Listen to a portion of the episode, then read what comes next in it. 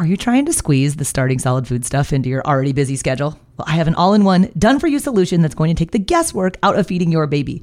My online program is called Baby Led Weaning with Katie Ferraro, it contains all of my baby led weaning training videos, the original 100 First Foods content library, plus a 100 day meal plan with recipes, like the exact sequence of which foods to feed in which order. So if you want to stop trying to piece all this feeding stuff together on your own, I would be honored if you would join me inside of the program. You can get signed up at babyledweaning.co slash program. If you're new to this whole world of baby led weaning and starting solid foods, you might still be on the fence as to whether this approach is going to work for you. And if that's the case, I want to send you my free feeding guide called Will Baby Led Weaning Work for My Baby? This is a guide that contains a decision tree map that you can work your way through to determine if this is the right approach for you guys and then when it's time to start. Grab your copy of Will Baby Led Weaning Work for My Baby on my website at babyledweaning.co slash resources sometimes, especially in those situations where hormones are going out of control, you're already stressed and anxious enough. You're already going to doctor's appointments really frequently. You know, you've got this information overload, and social media just really exacerbates it. And there have actually been some recent studies that suggest that taking periodic social media breaks can really alleviate a lot of health related issues, you know, aside from psychological. When we say bias, we're talking about certain biases that can impact research design and analysis and interpretation. And so we are evaluating okay, what not only what studies are out there, what are the best studies? Hey there, I'm Katie Ferraro, registered dietitian, college nutrition professor, and mom of seven specializing in baby led weaning. Here on the Baby Led Weaning Made Easy podcast, I help you strip out all of the noise and nonsense about feeding leaving you with the confidence and knowledge you need to give your baby a safe start to solid foods using baby led weaning.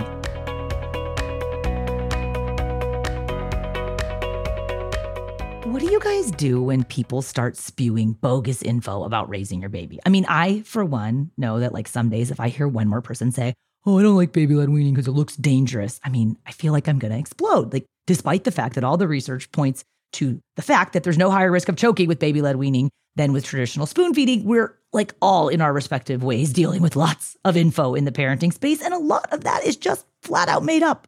So, my guests today are the hosts of the Unbiased Science podcast Jessica Steier, who is a doctorate in public health, and Andrea Love, she's an immunologist and a microbiologist. She's got expertise in infectious disease immunology, cancer immunology, and autoimmunity. So, you can like imagine how she feels about all the pseudoscience regarding immune enhancing everything that's out there these days. And today on the podcast, we're going to be chatting about how to handle misinformation in the baby space.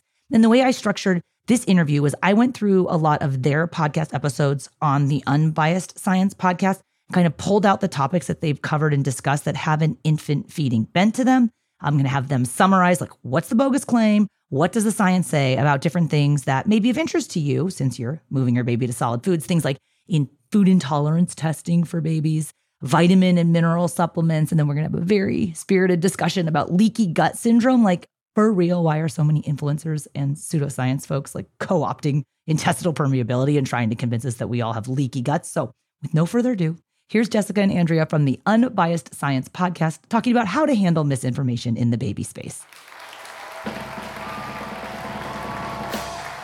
Thank you so much, Katie. We're excited to be here.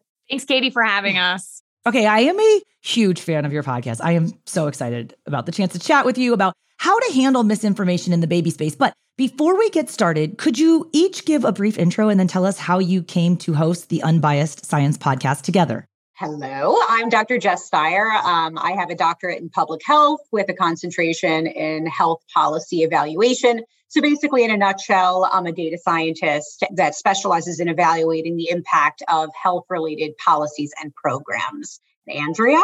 Hi, I'm Dr. Andrea Love. I have a PhD in microbiology and immunology, and I specialize in basic sciences and translational research with a focus on all things related to the immune system, primarily things like infectious diseases, um, but also things like cancer immunology and autoimmunity. Okay. And before you guys are both like PhD level colleagues, you were like friends from the dorms in college, right? oh yeah, we did some partying together um, sure during undergrad years at uh, Stony Brook University. That's where we met. Andrea was in the honors college. I was in the WISE Women in Science and Engineering program. Kept in touch over the years thanks to social media and bonded over our shared frustration, in particular with the anti vax movement, but a lot of other, you know, pseudoscientific claims and misinformation swirling online. And um, then COVID hit, and we felt sort of a, a, moral obligation to team up. You know, we have different but very related scientific areas of expertise. And so we joined forces, and we have two distinct, as I said, but related perspectives on science and in healthcare. And um, we've been able to sort of make sense of the pandemic for folks. And then now we're super excited to be venturing into other territory and covering a variety of other topics that have nothing to do with the pandemic. okay, do you guys have day jobs or is this like your full time gig? oh, yeah, we have day jobs. So I work full time for a biotech company. I'm a, a, national director of a team. These days, uh, I also have a, a couple of other side hustles one of which is going to be announced very soon. And yeah, so squeezing the podcasting in, squeezing the very active social media presence that we have. Like when do you have time to read all the comments, really? Yeah, no. oh, God. um, while we're crying and rocking back and forth in our beds. Um, you know, and I'm the uh, CEO of a small business, a data consultancy that I actually run with my former professor when I was a doctoral student. So that's a whole other story. But yes, this is what we do in our spare time. And most of our stuff is unsponsored and uncompensated. So we're just really passionate about this and are volunteering our time. Okay. So Tessa, I have a master's in public health, but I'm a dietitian. I did like maternal child health, public health, international health stuff. And I like every statistics class, I was like, oh my God, why do I have to be here? And you're like the most normal data analyst, statistician person I've ever met. I was like, if you were like my professor, maybe I would have been better in my stats and like epi stats classes, but like that was not my jam. And to this day, it's like my downfall. I just don't like numbers. Like, well, it's kind of important. You know, that's so funny because those were obviously my favorite courses, biostats, epi. And it's so funny that you say that. Thank you for saying that. And I actually taught epi and biostats to um, clinical students who are uh, PA students, physician assistant students. And I heard the same thing like, you're surprisingly normal for a, for a data nerd. So, anyway, thank you for that. All right. So, one thing I'm sure our audience can agree on is that from like the second you find out you're pregnant or you're going to have a baby, suddenly everybody who's ever had a baby or has a baby or has even like held a baby is instantly a child rearing or childbearing expert. And they want to like heap advice on you, some of which is right and most of which is wrong or their opinion. So, any tips for new parents on how to handle this influx of info? Oh my gosh. I remember 2016, I had my first child, my son.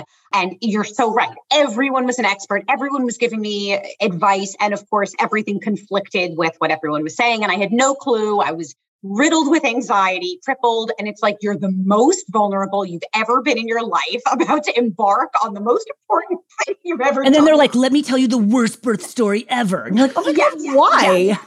Yes, it's all very fatalistic and terrifying.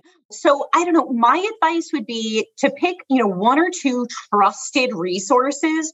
And for me, I was very fortunate. I have a very close relationship with my mother, who is a, a master's in child developmental psychology, which was helpful. And then my best friend is a pediatrician. So I had my people but it's hard to sort of drown out the noise. But that would be my advice. You know, try to focus on a few trusted sources and make sure that those people like know their stuff. You know, it's sometimes I feel like it's tempting to listen to things you see on social media because people could be so convincing, but just be aware of credentials and areas of expertise and choose carefully. and I would add, you know, obviously you're going to have your OBGYN team involved in your pregnancy and birth and all of that. And obviously they're going to be a really great resource. And, you know, if people are saying things that are, you know, conflicting with kind of science or medical advice, you know, that often is a red flag that you know maybe that person isn't giving you um, the most appropriate suggestions. I remember when we were pregnant with our first and i like yeah, people send you books and i'm like i could read a book but i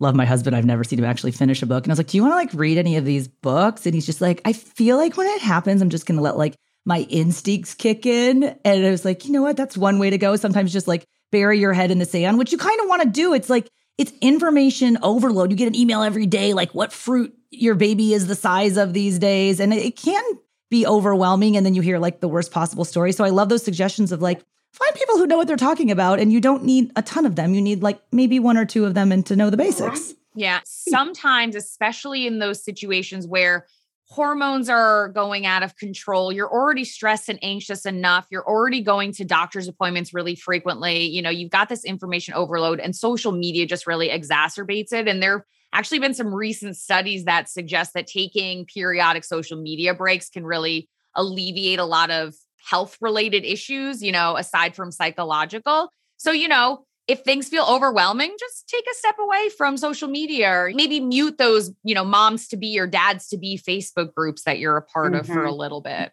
Find a friend who doesn't have TikTok. Yes. Fabulous. And, and Katie, I was just going to say, I wish you were around when I was my first um, honestly because i think like you're a perfect example of a great trusted evidence-based resource for for new parents. So bravo well, to you and just really applaud thank you. I appreciate it. We're all kind of in the same boat which is like there's so much misinformation out there. You're sometimes like why am i even doing this? It's just like a drop in the ocean. No one actually cares if you have a credential or 25 years experience doing this because you're not a blogger. I mean, and we're going to talk a little bit more about, you know, where we're getting our information from when it comes to important science-based topics in a second. Can we talk about credentials for a minute? I mean, because I know it varies from scientific field to field. As personally, as a college nutrition professor, I know like in week one of every intro to nutrition science course I've ever taught, we always talk about how to identify nutrition misinformation. And it usually involves like someone's wearing a white lab coat and they have a nutritionist certificate from some diploma mill and they're going to spill the tea on the diet secrets doctors don't want you to know, like that sort of stuff. What do you guys advise new parents to look out for when they're trying to figure out if the info that they're being fed or peddled is legit or bogus? Yeah, I mean, I would echo a lot of that sentiment, Katie. You know, when they find information online, you know, try and identify the the original source. Is it from an accredited body that is you know has the expertise to speak on what they're speaking about? Is it coming from some random person that you can't even vet who they are because they don't have a presence? Is it someone who's published papers who, works in the field or who's affiliated with a accredited institution medical provider university? I think one of the things that gets very confusing is that there are a lot of publications out there a lot of different journals out there and not all of them are of the same quality but you can often find them all on a repository like PubMed. So simply saying find a PubMed paper is not sufficient. You have to look at the quality of the journal, but also the authors themselves, because a lot of times, you know, we've seen it during the pandemic, people without any relevant expertise in a given field. We saw psychologists posting papers about viral infection and things like that you have to make sure that those things line up, right? So if you're looking for advice on raising a child, feeding a child, birthing a child, you know, make sure that it's someone that has the expertise and also the the data, the references to kind of support those claims that they're making. So I have a true confessional. Like I didn't know that about like the journals that were less reputable. Like I said, I have a master's and like the research stuff is like this is not for me. Like, give me all the babies, I'll feed them. But like we have had researchers on who quote unquote researchers who have published stuff about baby led weaning. And after I interview them, I'm like, well, that episode's never going to see the light of day. They don't know what they're talking about. And I'm like, how did you get that published? And then you look at the journal, like, oh, it's not that great. And you're like, you don't actually know anything about you. You didn't talk to the right people. Your lit review sucks. I'm like, I'm not saying it's easy, but it looks like kind of easy to publish some bogus stuff sometimes. There are definitely some journals out there that are like pay to publish. And, you know, I get solicited by them a lot, you know, and it's, not even like I'm working on a manuscript. It's like they're just looking for things to bulk out their their journal. And yeah, I mean, people will take advantage of that because it gives them an air of credibility. It gives them something to put on their CV or, you know, so on and so forth. And so for the general public, it's really hard because if you don't have the background of how to like suss out what's real and what's not, what's credible and what's not, it can be really, really hard to navigate. Or if you don't have the time to like read JAMA cover to cover every freaking week, like, I mean, like, take it a step down. Like, what do real life busy parents do if they can't go read all the legit peer review publications? Well, so Katie, as sort of a fun anecdote, that's sort of what inspired the name Unbiased Science Podcast. And oh my goodness, do we get heat for this all the time? Because of course, there's no such thing as you know, not no one is ever completely unbiased, but the goal of what we're doing on social media and, and via the podcast is to critically appraise the available evidence. And so we're looking for things. When we say bias, we're talking about certain biases that can impact research design and analysis and interpretation. And so we are evaluating okay, what not only what studies are out there, what are the best studies?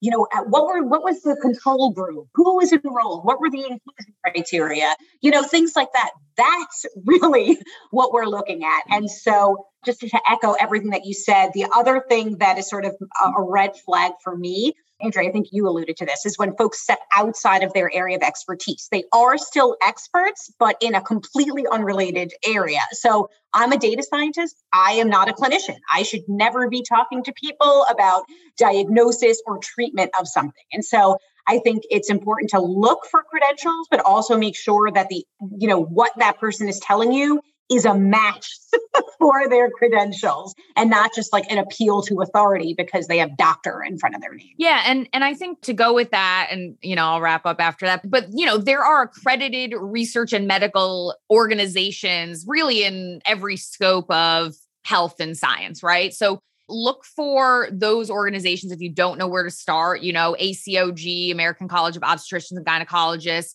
great resource for all things related to pregnancy and birth and women's, you know, reproductive health care and American Association of Pediatricians, you know, all of those organizations, they often have high level statements or high level guidance for a lot of these common topics that come up day to day. And if someone's telling you something that's in a direct conflict with that, like that, that should be a sign that maybe you need to go, you know, talk to a few more people to get the full story. One thing I think students are oftentimes surprised by is like .org doesn't necessarily mean it's legit. And like in nutrition, like say what you will about the government stuff, but like if something in nutrition is published on a government website, like you can pretty much believe it. Like we talk about like, okay, you know, the nutrition recommendations for infants six to 12 months, a lot of times they're based on animal study extrapolations. There's definitely limitations, but like they don't have some like subtle angle where they're trying to sell you extra iron. So you go buy all the iron supplements. Like, really, this is how much iron your baby probably needs at six to 12 months. But on the .org side, I think a lot of people are just like, oh, well, they're just a nonprofit, so they totally just care about me and all the info I read there is going to be legit. Could you share a little bit about how maybe a .org might have some other ulterior motive besides helping you? Yeah, so I mean, like websites that are .org often don't have a lot of restrictions in terms of what they can publish. You know, there could be a nonprofit organization, there could be for-profit organizations, there could be people that purchase a domain, you know, to make it look credible beyond just like a .com because they're not a government entity and it can have that air of credibility again because you're like, oh, it's an organization, so it's probably reliable. Um, and I think, you know, I was even taught that in, I think, elementary school and like the advent of the internet. And initially it was that way, right? It was government organization. And then, you know, there was edu sites, which were your universities, and then there was dot com. And that was kind of like the the hierarchy. And, and nowadays that's not the case. So, you know, even if you're going to a org site, just be wary you know, see if there are any sort of conflict of interest disclosures on the site, see where the funding is coming from, you know, see who's on the board, see if those board members have a conflict of interest, financial or otherwise. Um, and, and that can kind of help you dissect out. But it's a it is a lot of work. It can be really challenging. Yeah, that's really like half your day right there. That rabbit hole you're going to go through. Like, oh, this is interesting. He's taking money from this commodity board, that supplement company, and then here you are telling me that this is your infant feeding advice. I mean, we've had those issues too. It, it, sometimes it's actually kind of hard to tell from the website. Oh yeah.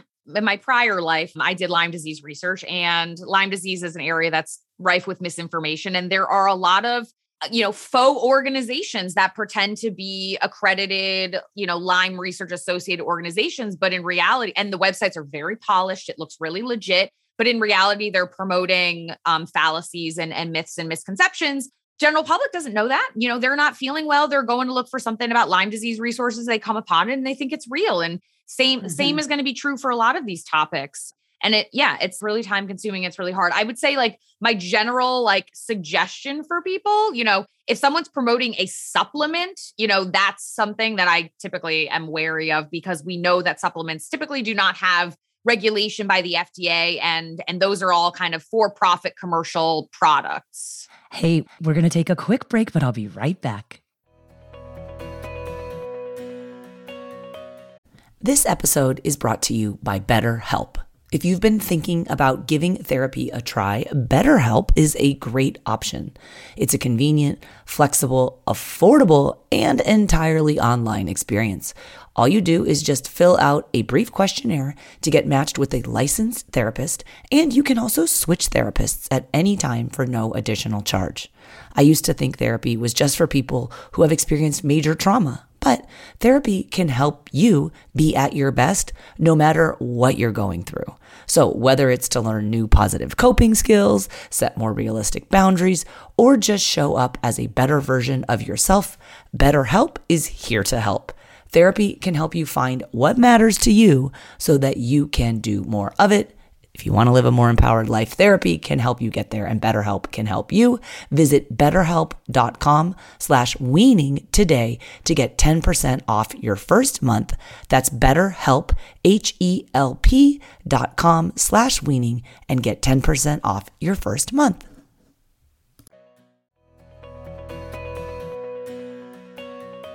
If I could just jump in for one second, just on the flip side, the .govs, the government entities. So I, I don't work for the government, but in a past life, I was a consultant for the New York City Department of Health and for the Nassau County Department of Health. So local government.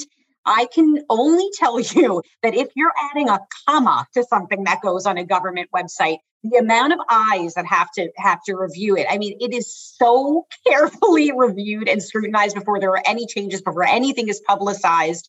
So, you know, I, I know there's a lot of vilification of, of government in, in general, but just I would remind people that you know not to dehumanize those organizations there are human beings there are scientists who work for these government agencies and a lot of care goes into but a review board to change a comma yes I, we're actually working on some infant feeding curriculum uh, that we're rolling out at the government level, and it is a whole different ball game. I was like, this is the most vetted piece of content I've ever done. You know, if you're ripping off content like like we are to stay relevant sometimes in the parenting space, I'm like, this is not going through like the peer review process that it would be, but like you want to change something in your curriculum that your, you know, the Department of Public Health is using, your WIC program is using. Oh my gosh. Well, I'd like to see 15 references that support that. Like, this is amazing. I wish I had literally this amount of time to do that for everything that you put out there. You guys do, though. Oh my gosh. I love to go read your show notes. I'm like, these chicks are just like reading journal articles all day long. I literally don't know where you get the time to do it. And like I said, I've probably listened to every one of your podcast episodes. I am partial to the ones that have crossed over to the infant feeding space. So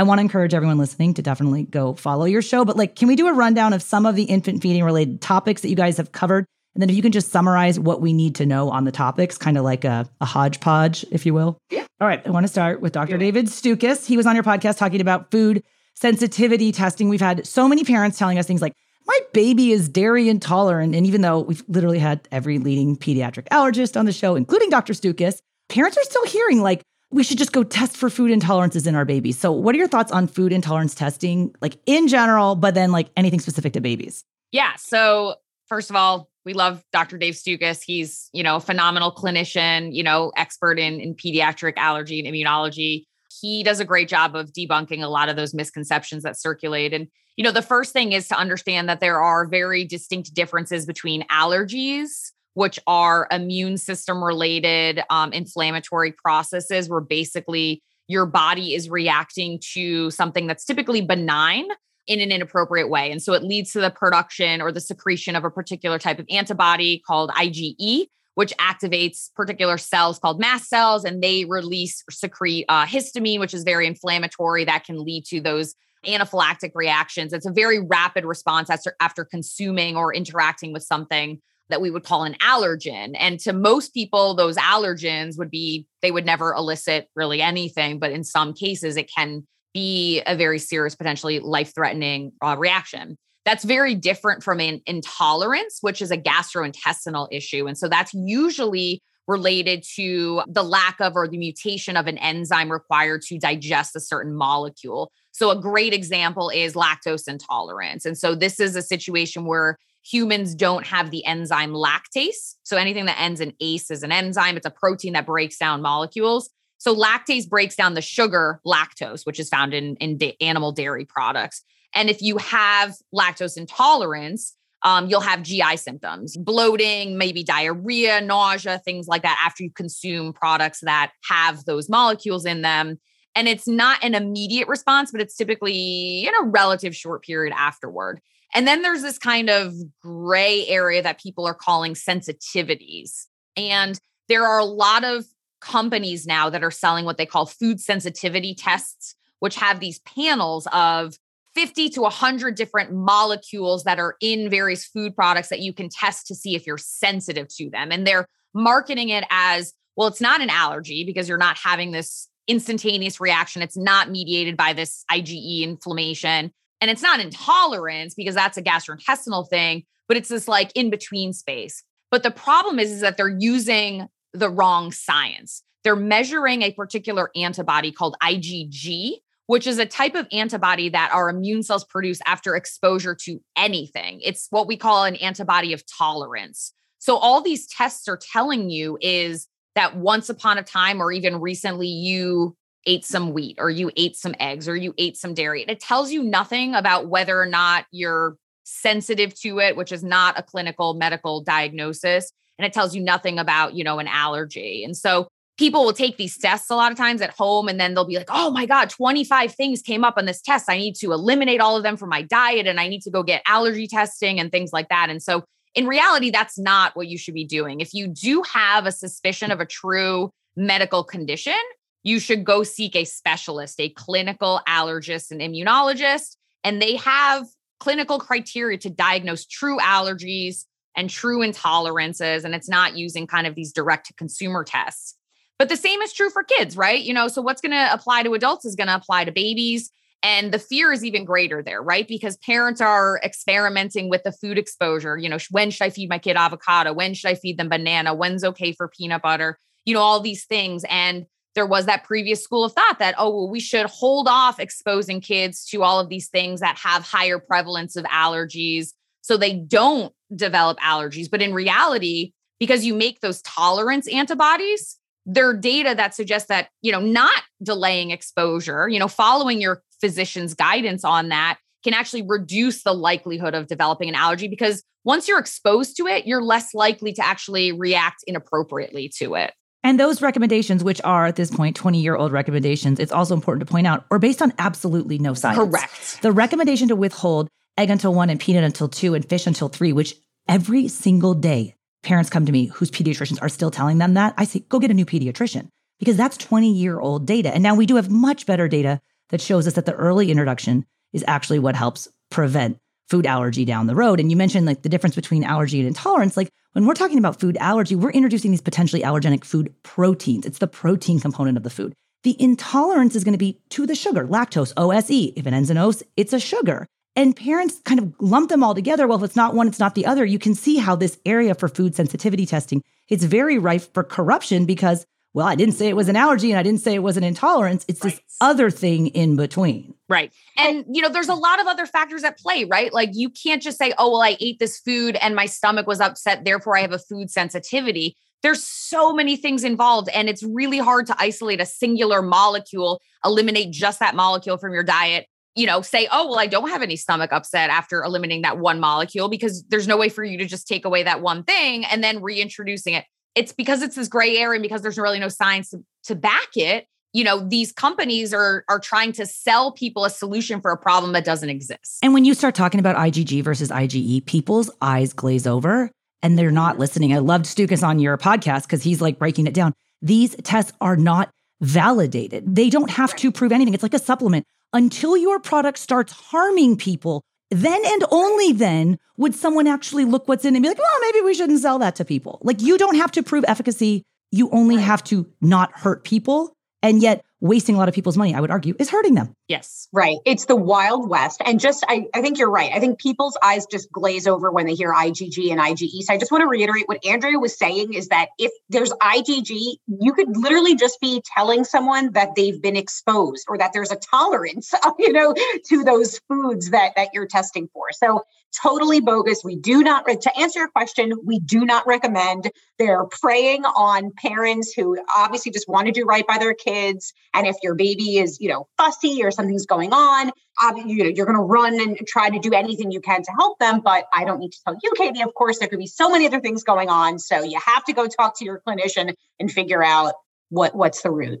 cause.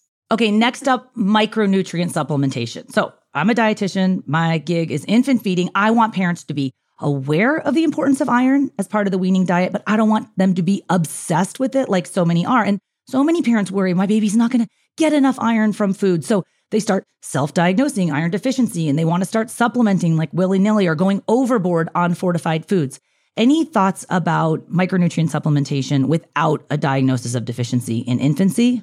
Yeah. So, I mean, there are no data to support it, you know, and in fact, the micronutrient supplements, whatever dietary supplements, really all dietary supplements are not, again, validated by the FDA for safety or efficacy. And more than that, most of the testing that's even done are in adults. So there's really limited data about the safety in particular of infants. Typically, those would be advised against unless explicitly prescribed by a pediatrician or by a clinician for a diagnosed medical issue. You know, typically you're going to have better absorption of micronutrients from food products because of the way that they are bound to each other in molecular structures. Different vitamin companies or different supplement companies manufacture these molecules very differently. So you could think that you're consuming 100 milligrams of, of iron, but there's you know numerous different compounds that contain iron. Some are just excreted really quickly in your urine. Some can interfere with other things you're consuming. Some require other molecules present to aid in absorption. And so bioavailability is something that's really important you can't just assume because you're eating a supplement that that molecule that that substance you're consuming is actually going to be available to your body for use and that's why you know whole foods are diet based micronutrients are typically recommended over the alternative. Hey, we're going to take a quick break, but I'll be right back. This episode is brought to you by Shopify.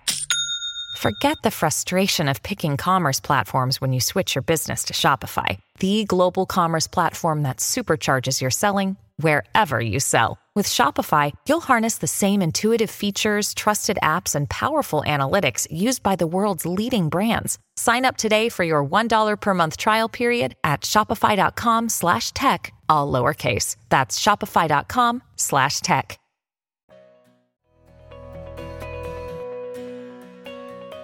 Okay, what about leaky gut? I literally had a parent on a parent call yesterday. Mom was convinced her baby had leaky gut syndrome. What is the deal with leaky gut? Uh, why is everyone talking about it? Real or fake? And where do babies fit in? The TLDR is that it's not a real thing and that, you know, there obviously there could be real things going on, but leaky gut ain't it. But Andrea, get into the weeds. Andrea's the details gal. so basically, a lot of these pseudoscience medical conditions basically take a term that has real meaning in the science world and kind of co opt it, right? So you know, there's a thing called intestinal permeability, which basically means that all the cells that line your intestine have little gaps between them. These are called junctions, and there are proteins that kind of anchor them together. You can think of it like railroad tracks. But people have basically created this medical condition where your gut is leaky and so toxins and food particles and bacteria are like seeping through the cells in the intestine and it's causing toxicity in the bloodstream and all sorts of